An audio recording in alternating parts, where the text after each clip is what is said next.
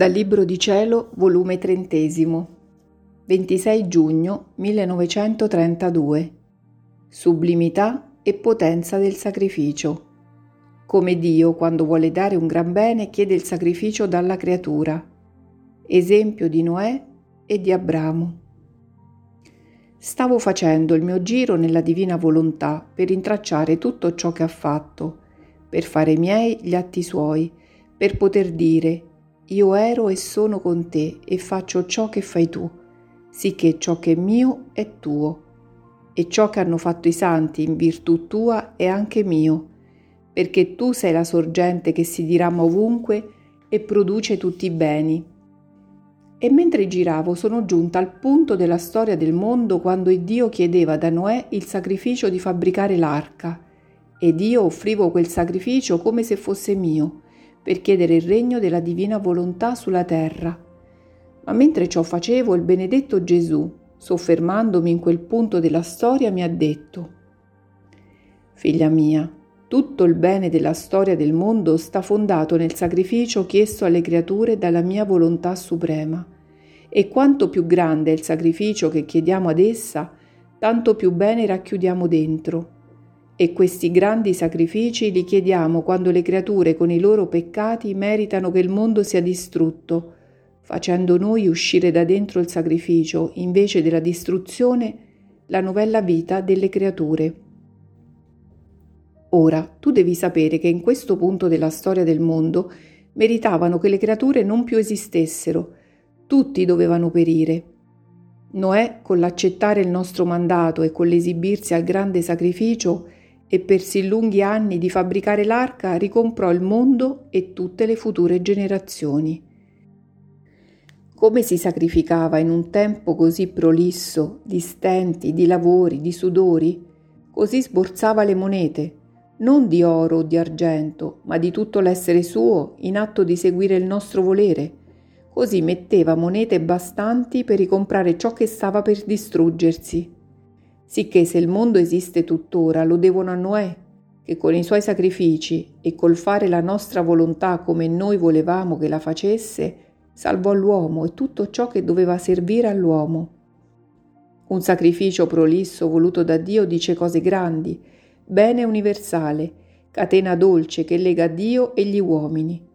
Noi stessi non ci sentiamo di sfuggire dal labirinto di questa sì lunga catena che la creatura ci forma con un sacrificio prolisso, anzi, ci è tanto dolce e cara che ci facciamo legare da essa stessa come le pare e piace. Ora Noè con il suo sacrificio prolisso ricomprò la continuazione delle umane generazioni.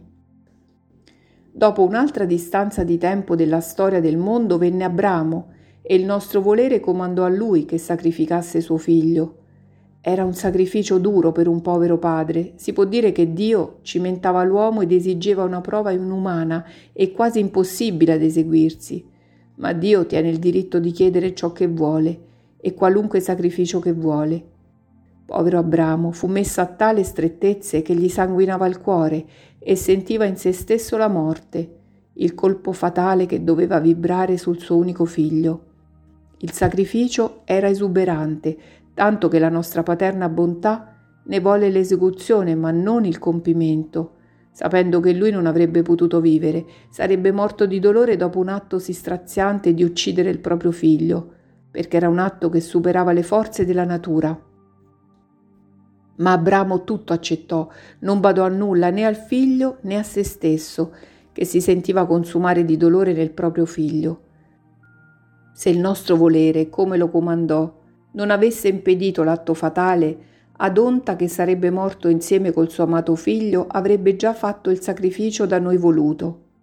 Ora, questo sacrificio fu grande, esuberante ed unico da noi voluto nella storia del mondo.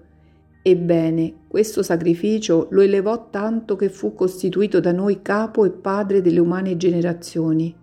E col sacrificio di sacrificare suo figlio, sborsò monete di sangue e di dolore intenso per ricomprare il futuro Messia, per il popolo ebreo e per tutti. Difatti, dopo il sacrificio di Abramo, ciò che non facevamo prima ci facevamo sentire spesso in mezzo alle creature. Il sacrificio tenne virtù di avvicinarci ad esse, formammo i profeti, fino a tanto che venne il sospirato Messia.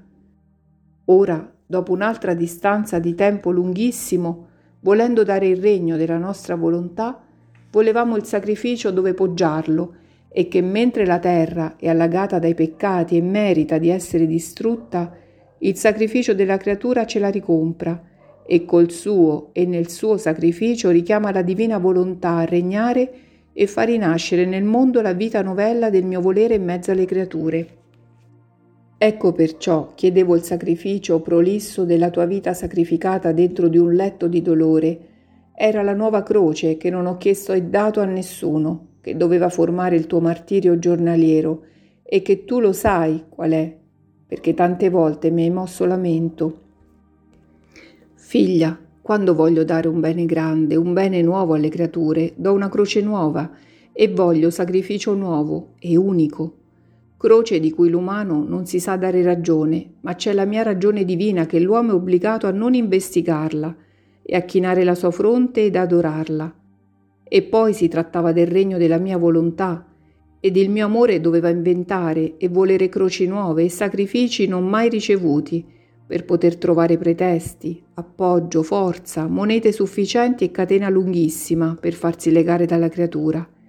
Ed il segno certo, quando vogliamo dare un bene grande ed universale nel mondo, è chiedere da una creatura un grande sacrificio e la prolissità in esso, sono assicurazioni e certezze del bene che vogliamo dare e quando troviamo chi accetta lo facciamo un portento di grazia e nel suo sacrificio formiamo la vita di quel bene che vogliamo dare. Sicché la mia volontà vuole formare il suo regno nel sacrificio delle creature, circondarsi di esso, per stare sicuro e col suo sacrificio disfare l'umana volontà e dirigere la sua e con ciò la creatura viene a formare tante monete di luce divina dinanzi alla nostra divinità per ricomprare il regno della nostra divina volontà e darlo alle umane generazioni. Perciò non ti meravigliare del tuo lungo sacrificio, né di ciò che abbiamo disposto e facciamo in te. Era necessario alla nostra volontà. Né ti dare pensiero che non vedi e senti negli altri gli effetti del tuo sacrificio è necessario che col tuo sacrificio faccia la compra con la nostra divinità e quando hai patteggiato con Dio la compra è sicura. A suo tempo avrà la vita il regno del volere divino con certezza, perché la compra fu fatta dal sacrificio di un appartenente all'umana famiglia.